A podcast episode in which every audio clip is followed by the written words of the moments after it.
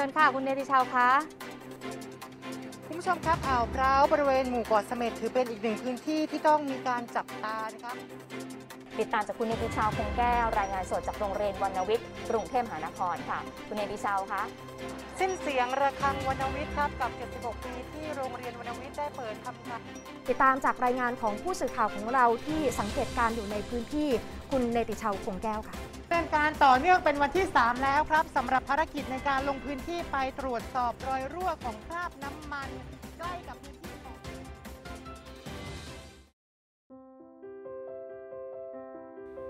Flavor of Hometown วันนี้เราจะมาพูดคุยกับผู้สื่อข่าวรุ่นใหม่วัยยี่สิบเจ็ดปีคุณเนติชาวคงแก้วที่หลายคนอาจคุ้นเคยกับเสียงเมื่อสักครู่จากการรายงานสถานการณ์ต่างๆตามรายการข่าวนะคะแต่วันนี้เราจะมาฟังเสียงคุณเนติชาวเล่าเรื่องราวเมนูในความทรงจำฝีมือแม่เรื่องราววัยเด็กจากอำเภออ่าวลึกจังหวัดกระบี่รวมถึงเส้นทางการมาประกอบอาชีพผู้สื่อข่าวการใช้ชีวิตในเมืองหลวงตั้งแต่เก้าปีที่แล้วรับรองได้ว่า Flavor of Hometown วันนี้จะเต็มไปด้วยความรักเป็นกับข้าวฝีมือแม่มันจะมีอะไรพิเศษขึ้นมาเพราะแบบคุณแม่ทำด้วยความตั้งใจนะครับความทรงจำแต่ปิ่นโตไปไปกินที่โรงเรียนก็จะเป็นเมนูประจำที่คุณแม่ชอบทำให้กินตอนเด็กๆนะครับความห่างไกลความรู้สึกก็คือถ้าสมมุตินั่งรถรถทัวร์กลับบ้านนะมันจะมีเวลาให้เราคิดอะไรหลายๆอย่างอะไรเงี้ยความคิดถึงมันจะเกิดขึ้นระหว่างเดินทางผ่านอาหารในความทรงจำจานนี้เมนูที่จะมาพูดคุยกันในวันนี้ให้คุณผู้ฟังได้เห็นถึงกินไอของความรักความปรารถนาดีที่แม่ได้หมอพายเมนูนี้ก็ชื่อว่าเมนูเคยเค็มครับ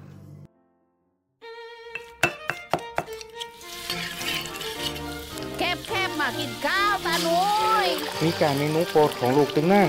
กระเป๋ากระลังหอนทอนอยู่ลูกมามามาเออถ้าไม่กลับมาบ้านนี่ไม่ได้กินนะฝีมือแม่เนี่ย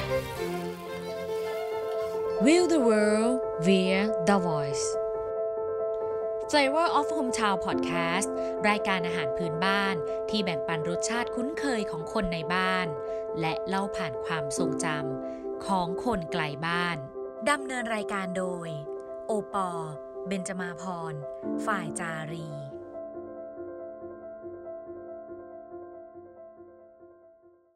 วันนี้เราจะมาพูดคุยกับคุณเนเนติชาวคงแก้วค่ะในเมนูเคยเค็มอย่างที่หลายคนพอทราบนะคะว่าเคยคือสัตว์ทะเลที่หน้าตาคล้ายกุ้งแต่ว่าไซส์จิ๋ววัตถุดิบหลักในการนำมาทำกะปิค่ะแต่เอ๊ะแล้วเคยเค็มของคุณเนในวันนี้มีความเหมือนหรือว่าแตกต่างกับกะปิยังไงคะเคยมันเหมือนเป็นกะปิในในเวอร์ชั่นที่มันยังสดอยู่อะครับมันยังไม่ได้ผ่านกระบวนการหรือนำไปตากแห้ง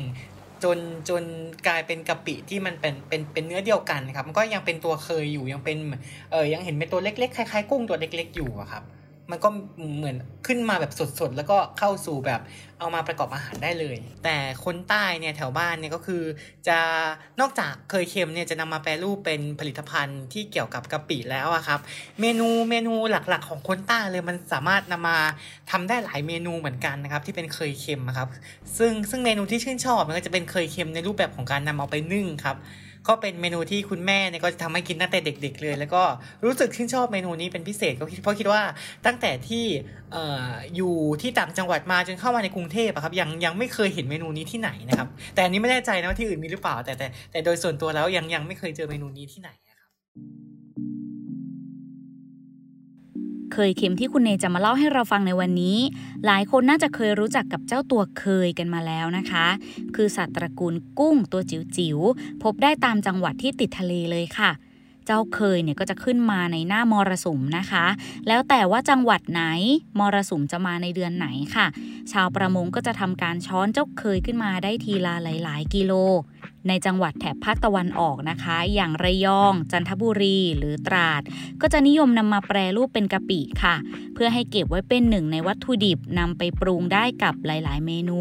เก็บไว้ได้ยาวนานถึงสามปีเลยล่ะค่ะส่วนทางภาคใต้นะคะก็จะนิยมนำมาทำเป็นทั้งกะปิและเคยเค็มสดค่ะคือการนำเคยที่ยังเห็นเป็นตัวตัวมาหมักเกลือ สองถึงสาม วันหรือจนกว่าจะเค็มเปรี้ยวได้ที่หลังจากนั้นก็นำมาประกอบอาหารได้หลายเมนูเลยล่ะค่ะ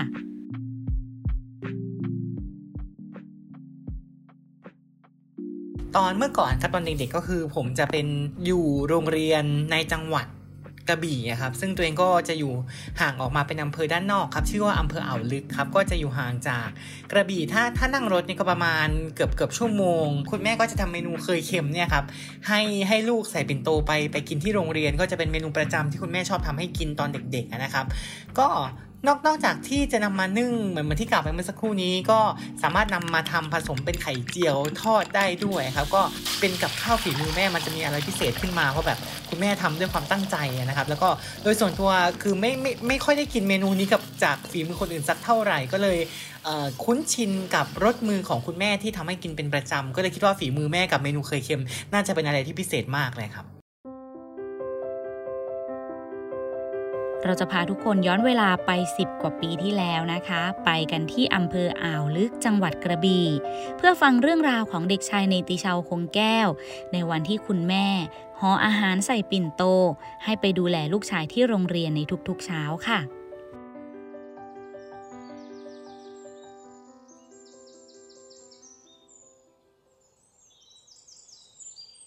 ตั้งแต่จำความได้แม่ก็ทำอาหารให้กินมาตลอดเลยตั้งแต่เด็กๆก็คือก็คือทุกวันเนี่ยคุณแม่จะตื่นเช้ามากตอนไปโรงเรียนอะไรเงี้ยครับบางทีอาหารการกินของเด็กๆเนี่ยตอนสมัยประถมเนี่ยมันมันค่อนข้างจะมีมีความลำบากอะไรนิดนึงในการหาอาหารตอนเด็กๆอะไรเงี้ยคุณแม่ก็ทำให้กินตื่นตั้งแต่แบบเราขึ้นรถรถที่บ้านคนใต้เรียกว่ารถผูกแต่คนภาคกลางไม่แน่ใจเรียกว่ารถรถเหมือนกันไหมรถรับส่งอะครับเออผูกผูกไว้ให้แบบเป็นประจำแบบให้ลูกแบบไปรับไปส่งลูกด้วยอะไรประมาณนี้มั้งครับมันมันเรียกกันติดปากไม่ไม่ไม่แน่ใจไม่แน่ใจความหมายเหมือนกันนะมันคืออะไรขึ้นรถเนี่ยประมาณหกโมงกว่ากว่าเกือบเจ็ดโมงเพราะฉะนั้นแล้วเวลาที่แม่ตื่นนะไม่ต้องเตรียมอาหารก่อนเวลานี้แม่ก็ต้องตื่นสักประมาณตีสี่กว่ากว่ามาเตรียมอาหารให้ลูกอะไรเงี้ยครับทำอาหารใส่กับข้าวอะไรไปโรงเรียนใช่ซึ่งซึ่งในแต่ละวันก็เมนูก็เปลี่ยนไปเรื่อยๆครับก็ก็แล้วแต่คุณแม่คุณแม่ตื่นมาคุณแม่ก็จัดเป็นเป็นใส่คล้ายๆปิ่นโตเสร็จให้เรียบร้อยแล้วก็แพ็คให้เรียบร้อยแล้วก็ส่งเราขึ้นรถจนไปโรงเรียนอะไรเงี้ยซึ่งซึ่งก็เป็นแบบนี้มาโดยประจำก็เข้าใจว่าไม่ใช่แค่ผมครับก็คิดว่าลูกๆทุกคนก็คงจะเป็นแบบคุณแม่ก็เป็นน่าจะเป็นมือหนึ่งในการทำอาหารอยู่แล้วประจำบ้านของแต่ละคนครับก็คิดว่าทุกคนก็มีความผูกพันรสชาติที่มาจะแตกต่างกว่าที่อื่นอะไรเงี้ยเป็นรสที่คุ้นเคยคือแม่ทำเมนูไหนเราก็ชอบไปหมดอยู่แล้วคือแม่จะไม่ค่อยถามว่าจะแต่วันจะกินเมนูอะไรแม่ก็ทำมาให้เลยอะไรเงี้ยครับซึ่งเมนูคุณแม่ก็จะเปลี่ยนไปไม่ได้เยอะมากจากเดิมซึ่งเมนูเคยเค็มนี่ก็เป็นเมนูประจำที่คุณแม่ชอบทำให้กินแล้วก็คุณแม่ไม่ได้ถามด้วยว่าอยากกินไหมอะไรเงี้ยครับแต่ด้วยความที่แม่ทำจนเคยชินทำให้เราแบบรู้สึกชอบเมนูนี้ไปโดยปริยายอะไรเงี้ยครับ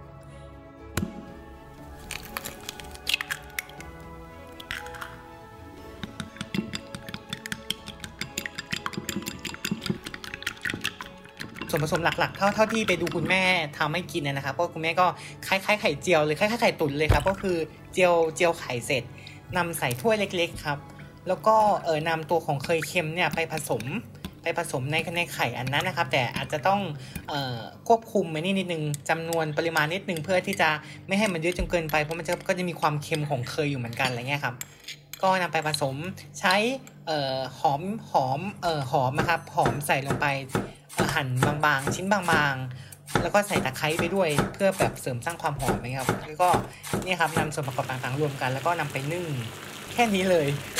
พอนึ่งเสร็จก็ออกมาเป็นคล้ายๆไข่ตุ๋นแหละครับแต่มีมีตัวเคยเค็มผสมอยู่ในนั้นอะไรเงี้ยครับซึ่งซึ่งรสชาติมันก็เป็นเหมือนไข่ตุ๋นที่มีเคยเค็มซึ่งซึ่งมันพอผสมกับรสชาติของตะไคร้ครับมันมันหอมแล้วมันเข้ากันได้ดีมากๆมันจะต่างจากไข่ไข่ตุ๋นทั่วไปอะครับกินจากพวกสวยร้อนๆหรือจะกินกับข้าวต้มก็คิดว่าน่าจะเข้ากันอยู่พอสมควรเหมือนกันเพราะฉะนั้นสีที่มันจะออกมาเนี่ยมันจะไม่ได้แบบส้มไปเลยแบบกุ้งมันจะออกแบบออกเหมือนม่วงๆเหมือนสีของกะปินะครับแต่จะเป็นสีม่วงอ่อนๆผสมกับสีขาวของไข่ครับก็จะมีความละมุนของสีตรงนั้นอยู่เหมือนกันครับ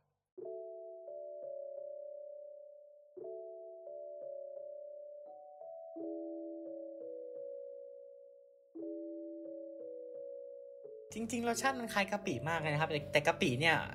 เข้าใจว่ามันจะมีการผสมในส่วนของเกลือของอะไรไปด้วยมันก็เลยจะเค็มเค็มกว่าไปอีกอะไรเงี้ยแต่เคยเค็มเนี่ยมันมีกลิ่นคล้ายๆกะปิครับแต่แต่แต่กลิ่นรู้สึกมันจะแบบไม่ได้กลิ่นแบบเออออกไปในทางที่กลิ่นอ่อนกว่าครับ กินจะละมุนกว่าเพราะฉะนั้นรสรสชาติที่จะกินไปเนี่ยมันมันอยู่ที่ปริมาณของของตัวเคยที่เราใส่ไปในใส่ไปในไข่ด้วยนะครับว่าว่าใส่ไปเยอะมากน้อยขนาดไหนแต่เท่าที่เท่าที่สังเกตที่คุณแม่ทำก็ไม่ได้ใส่เยอะมากครับเคยเคยใส่เยอะเคยทำเองเหมือนกันก็ลองใส่ไม่รู้ตอนนั้นคือไม่รู้ก็อยากลองทำดูอะไรเงี้ยก็เลยใส่ไปเขาเขาใส่เป็นถุงเล็กๆครับคล้ายๆถุงแกงครับตอนซื้อมาก็ใส่ไปหมดถุงเลยก็เลยเค็มมากอะไรอย่างเงี้ยใช่คุณแม่บอกว่าถ้าใส่จริงๆแล้วก็ใส่แค่สักครึ่งถุงนึงพอให้มันแบบกำลังดีไม่เค็มจนเกินไปอะไรเงี้ยครับก็ก็เนี่ยอยู่ที่การกะปริมาณด้วยถ้าใส่แบบไม่ต้องเยอะมากมันก็แบบรสชาติกำลังดีไม่เค็มมากครับแต่ถ้าเค็มก็เค็มเลยใช่ถ้าใส่เยอะก็เค็มมาก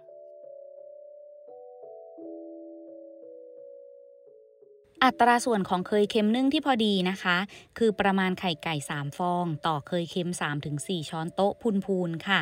ใส่น้ำตาลทรายเล็กน้อยเพื่อตัดรสชาติไม่ให้เค็มมากจนเกินไปค่ะ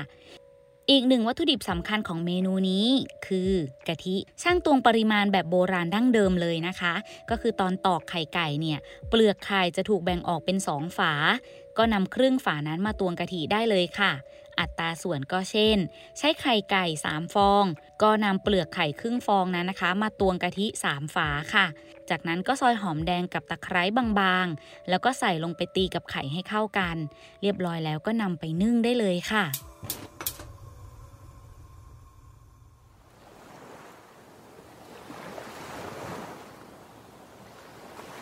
ต้องบอกว่าพื้นที่ที่อยู่ครับก็เป็นอำเภออ่าวลึกเนาะก็เป็นกระบี่แน่นอนอยู่แล้วมันเป็นพื้นที่ใกล้กับทะเลอันดามันซึ่งก็ทรัพยากรที่เกี่ยวข้องกับเออไอสัตว์น้ำอะไรต่างๆก็มีเยอะเหมือนกันไม่ว่าจะเป็นกุ้งหอยปูปลาหรืออะไรก็จะมีขายทั่วไปเลยตามตลาดก็คือที่บ้านก็จะมีตลาดอยู่ใกล้ๆบ้านแล้วครับไม่ไกลมากก็จะเป็นตลาดที่พ่อค้าแม่ค้าบางส่วนก็เป็นชาวประมงเหมือนกันนะครับไป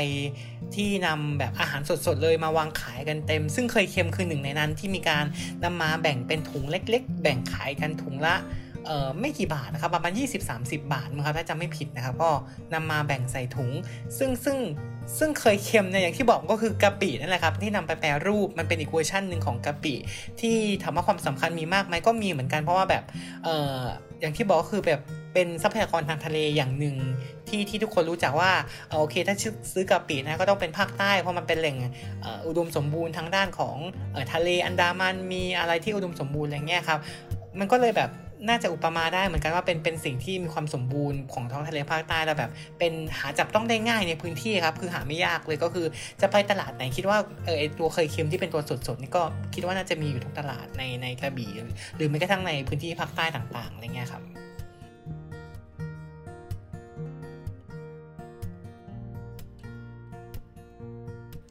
จากการเดินทางออกจากบ้านด้วยรถผูกยามเช้าในระยะทางเกือบหนึ่งชั่วโมงพร้อมกับพี่เลี้ยงคนพิเศษที่คุณแม่ฝากมาดูแลในทุกวันนั่นก็คือคุณอาหารในปิ่นโตจนกระทั่งเรียนจบชั้นมัธยมศึกษาปีที่หกก็เปลี่ยนจากรถผูกมาเป็นรถทัวร์มุ่งหน้าสู่กรุงเทพมหานครสิ่งที่เดินทางคู่กันมาจากบ้านก็เปลี่ยนกลายเป็นความฝันที่เดินทางมาด้วยกันนับสิบชั่วโมงหรือกว่าเจ็ดร้อยหกสิบกิโลเมตรค่ะ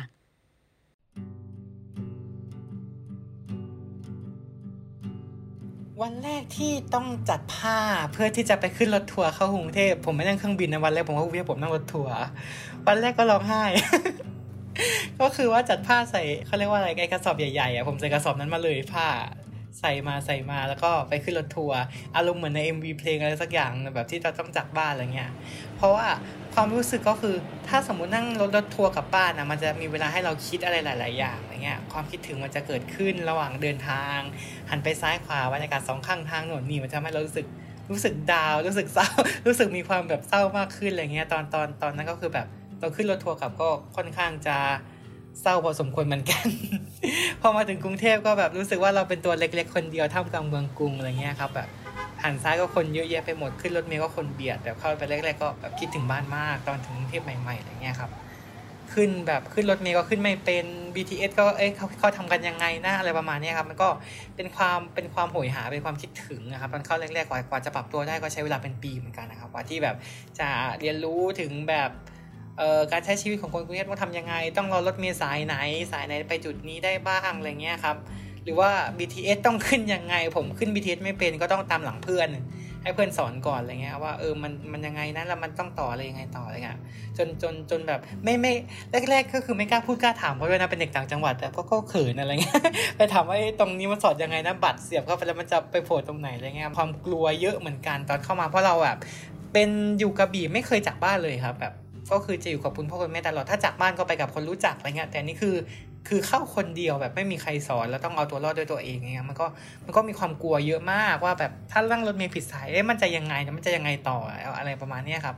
มันก็มีความกดดันในช่วงนั้นอยู่แต่แต่พอไป เอ่อ เรียนก็มีรู้จักเพื่อนอะไรก็เออพาพากันรอดนะครับก็ก็นี่ครับช่วยๆกันจนจนปรับตัวได้จนจนโอเคจนคุ้นชินกับกับกรุงเทพอะไรเงี้ยครับ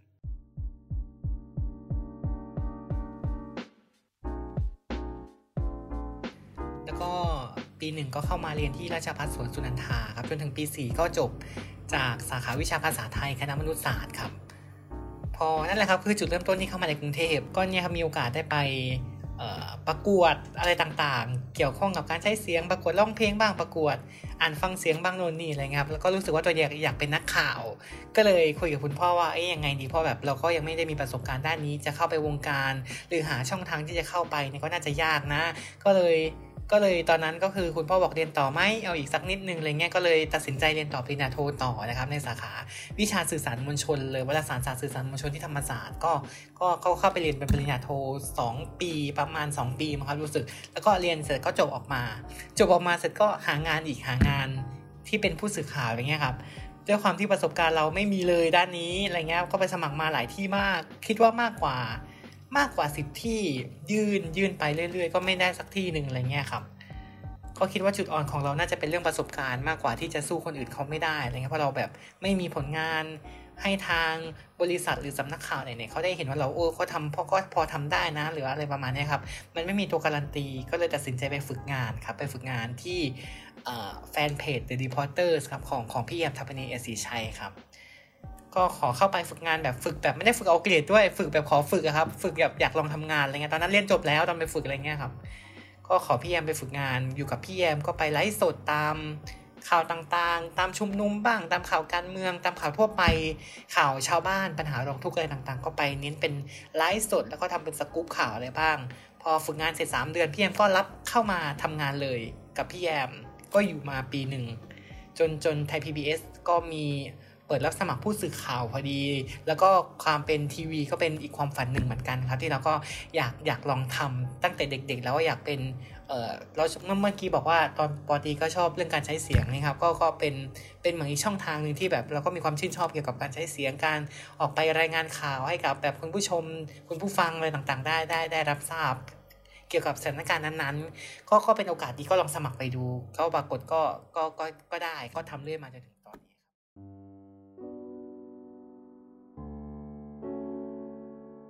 แม่แม่ไม่เคยบอกแต่เข้าใจว่าเขาคงจะดีใจแหละครับว่าแบบออกอากาศวันแรกคือแม่บอกเพื่อนบ้าน บอกมาเลยเปิดดูหน่อยลูกจะออกแล้วนะอะไรเงี้ย ใช่เขาไม่ได้บอกโดยตรงแต่แบบพฤติกรรมที่เขาเขาเขาแสดงมามันก็เออเขาคงดีใจแหละครับแบบที่ที่คุณแม่แบบทำให้ดูอะไรเงี้ยครับก็จะโทรบอกเพื่อนอะไรพวกนี้ว่าเออลูกออกแล้วนะเตรียมเปิดทีวีได้เวลานี้นี้นี้อะไรเงี้ยครับถ้าตอนเป็นออนไลน์ก็จะแบบแชร์ลิงก์อะไรให้เพื่อนในกลุ่มไลน์เขาครับแบบดูกันว่าว่าลูกรายงานข่าวหน้าอะไรเงี้ยครับใช่ครับก็ก็ก็นี่แหละครับถ้าไปเจอแบบเพื่อนเพื่อนก็แบบเออเขาก็พูดว่าเออลูกเป็นนักข่าวโน่นนี่ก็ก็ดูภูมิใจอะไรเงี้ยก็ไม่ได้บอกโดยตรงเลยก็พฤติกรรมที่แสดงออกมาก็ก็ดูออกว่าคุณแม่ก็น่าจะดีใจอยู่เหมือนกันว่ากับการได้เป็นเออทำในอาชีพนี้อะไรเงี้ยครับ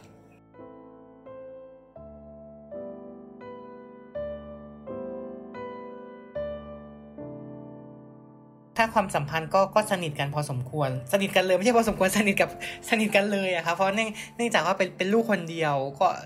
เรียกได้ว่าเกือบ หนึ่งร้อยเปอร์เซ็นต์ ในชีวิตก็คือจะอยู่กับคุณพ่อคุณแม่ซะโดยส่วนใหญ่แล้วก็ตอนเด็กๆเนี่ยที่ผมบอกว่าผมอยู่โรงเรียนกับไอตัวเอ่อบ้านที่อยู่ค่อนข้างห่างกันเหมือนกันเพราะฉะนั้นแล้วเวลาที่ปาร์ตี้หรือว่าเวลาไปเที่ยวเล่นกับเพื่อนหลังจากเลิกเรียนนะมันก็น้อยอะครับเพราะแบบเพราะเพราะต้องใช้รถรับส่งนักเรียนพอเลิกแล้วเราต้องกลับบ้านเลยอะไรเงี้ยครับถ้าสมมุติแบบไปไปแบบเออเล่นกับเพื่อนก่อนหรือว่าไปหากิจกรรมอะไรทำกับเพื่อนก่อนมันก็จะไม่มีรถกลับอะไรเงี้ยเพราะมันไกลพอสมควรเหมือนกันเพราะฉะนั้นแล้วก็ก็ทุกๆวันตั้งแต่ตั้งแต่เรียนมัธยมก็คือเรียนแล้วก็กลับบ้านเรียนแล้วก็กลับบ้านความสัมพันธ์ ต่างๆที่เกิดขึ้นส่วนใหญ่ก็จะเป็นคุณพ่อคุณแม่ครับก็เลยทำให้แบบ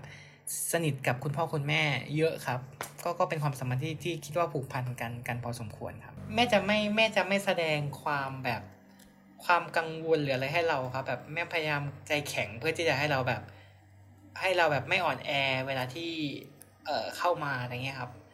เพราะถ้าอีกฝั่งนึงอ่อนแอหรือว่าแบบเศร้าอีกฝั่งก็อาจจะเศร้าด้วยแม่ก็จะพยายามแบบเออบอกให้เข้มแข็งหน้าปรับตัวไปเลยครับก็ก็ก็ก็อยู่ได้ครับเมื่อเติบโตขึ้นได้ทำตามความฝัน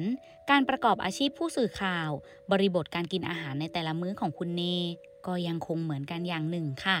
คือแทบไม่ต้องคิดเองเลยว่าวันนี้จะได้กินอะไรหากเป็นในวัยเด็กก็เป็นคุณแม่ที่คอยดูแลให้ในทุกๆวันส่วนในวัยทำงานนั้นนะคะก็ต้องเป็นไปตามสถานการณ์และหน้าที่ค่ะหลักๆแล้วการทำข่าวแต่ละวันครับถ้าเป็นแบบเหตุการณ์ที่อยากจะต้องตามติดแล้วก็กินอะไรง่ายๆแหละครับแบบก็ดูข้างทางว่าแบบมีร้านอาหารตามสั่งไหมถ้ามีก็ก็แวะกินก่อนอะไรเงี้ยเพราะแบบมันเป็นการเซฟทีมด้วยครับไม่ไม่ใช่แค่เราคนเดียวมีมีทั้งผู้ช่วยมีทั้งช่างภาพด้วยก็ต้องคำนึงถึงคนอื่นที่เขาอยู่กับเราด้วยเขาโอเคไหมไหวไหมอะไรเงี้ยครับก็ถ้ามีเวลาจริงๆในเหตุการณ์ฉุกเฉินแบบนี้ถ้ามีเวลาว่างก็จะแบบเซฟเลยก็คือมีอะไรกินก็คือกินก่อนอะไรเงี้ยครับพี่ก็ถ้าอยู่ในเหตุการณ์ก็อาจจะขอขอเออถ้าเนี่ยจะต้องอยู่ฝังตัวอยู่ก่อนก็อาจจะให้พี่ผู้ช่วยรบกวนไปหน่อยนะครับไปเออแบบซื้อข้าวให้หน่อยแบบกับพี่ช่างภาพอย่างเงี้ยก็เขาก็จะซื้อมาช่วยกันกินเขากินง่ายๆเลยครับเมนูอะไรก็ได้ตามตามสั่งผัดกะเพราทั่วไปอะไรเนี่ยครับก็ก็เป็นเมนูที่แบบหากินได้ทั่วไปก็ไม่ได้ไม่ได้ไม่ได้อะไรมากเกี่ยวกับเรื่องของอาหารการกินอะไรเงี้ยครับจริงๆอนาคตผมก็คงจะกลับบ้านแหละครับเพราะเอ่อก็คือตอนนี้เป็นลูกคนเดียวนะครับคุณแม่ก็อายุเยอะขึ้นคุณพ่อก็คุณพ่อก็อายุเยอะขึ้นเอ่อวางแผนคือตอนนี้ก็คือเป็นยังยังยังยังยังชอบในงานที่ตัวเองทำอยู่ก็เป็นเป็นเป็นงานที่เราแบบใฝ่ฝันนะครับก็ก็อาจจะทำไปก่อนช่วงนี้ในอนาคตคิดว่าถ้ามีโอกาสนะผมคิดว่าไม่เกินสี่สิบหรือประมาณประมาณสี่สิบต้นๆผมว่าวันใดวันหนึ่งผมต้องกลับบ้านนะครับไม่ไม่ไม่รู้สิเพราะแบบยังไงเราแบบแล้วก็แบบมีบ้านอยู่ที่กระบี่อะไรเงี้ยเราเรามีบ้านมีครอบครัวแล้วก็แบบคงต้องกลับแหละครับวันนึงเพราะแบบคุณแม่ก็อายุเยอะขึ้นอะไรขึ้นก็ก็คิดเหมือนกันว่าถ้ากลับไปจะจะยังไงต่อก็คงเดี๋ยวเดี๋ยวคงต้องวางแผนอนาคตกันอีกทีนึงครับแต่ตอนนี้ก็เหมือนตั้งใจทำในในในสิ่งที่เราเออได้รับโอกาสมาให้ดีที่สุดก่อนแต่อนาคตคิดว่าถามว่าต้องกลับมันก็คงคิดว่าต้องกลับเพราะแบบคุณพ่อก็อยู่ที่นู่นคุณแม่ก็อยู่ที่นู่นอะไรเงี้ยครับแต่สำหรับแผนชีวิตว่าจะทำงานอะไรต่อถ้าสมมติต้องกลับอันนี้เดี๋ยวเนี่ยอันนี้ยังไม่ได้คิดถึงขั้นนั้นนะครับก็อาจจะต้องเดี๋ยวดูอนาคตกันอีกทีนึงอะไรเงี้ยครับ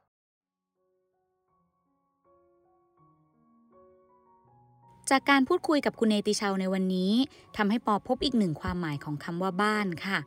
นั่นก็คือสถานที่ที่จะรอเราอยู่ที่เดิมเสมอไม่ว่าเราจะออกไปไล่ล่าความฝันไกลแสนไกลหรือยาวนานแค่ไหนก็ตามส่วนเมนูเคยเค็มนึ่งในความทรงจำของคุณเนจังหวัดที่ติดทะเลทางภาคใต้นะคะก็มีชื่อเรียกหลากหลายมากเลยละค่ะทั้งเคยเค็มนึ่งเคยฉลู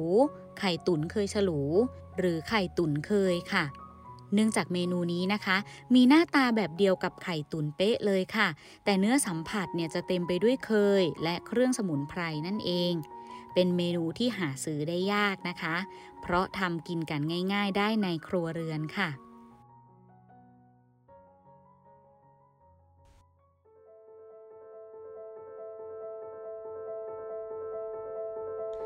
Flavor of Hometown Podcast รายการอาหารพื้นบ้านที่แบ่งปันรสชาติคุ้นเคยของคนในบ้านและเล่าผ่านความทรงจำของคนไกลบ้านติดตามได้ที่ ดับเบิลยู ดับเบิลยู ดับเบิลยู ดอท ไทยพีบีเอสพอดแคสต์ ดอท คอม แอปพลิเคชัน Thai พี บี เอส Podcast หรือ Spotify, SoundCloud, Apple Podcast, Google Podcast และ Podbeanติดตามความเคลื่อนไหวได้ที่ Facebook, Twitter, Instagram และ YouTube Thai พี บี เอส Podcast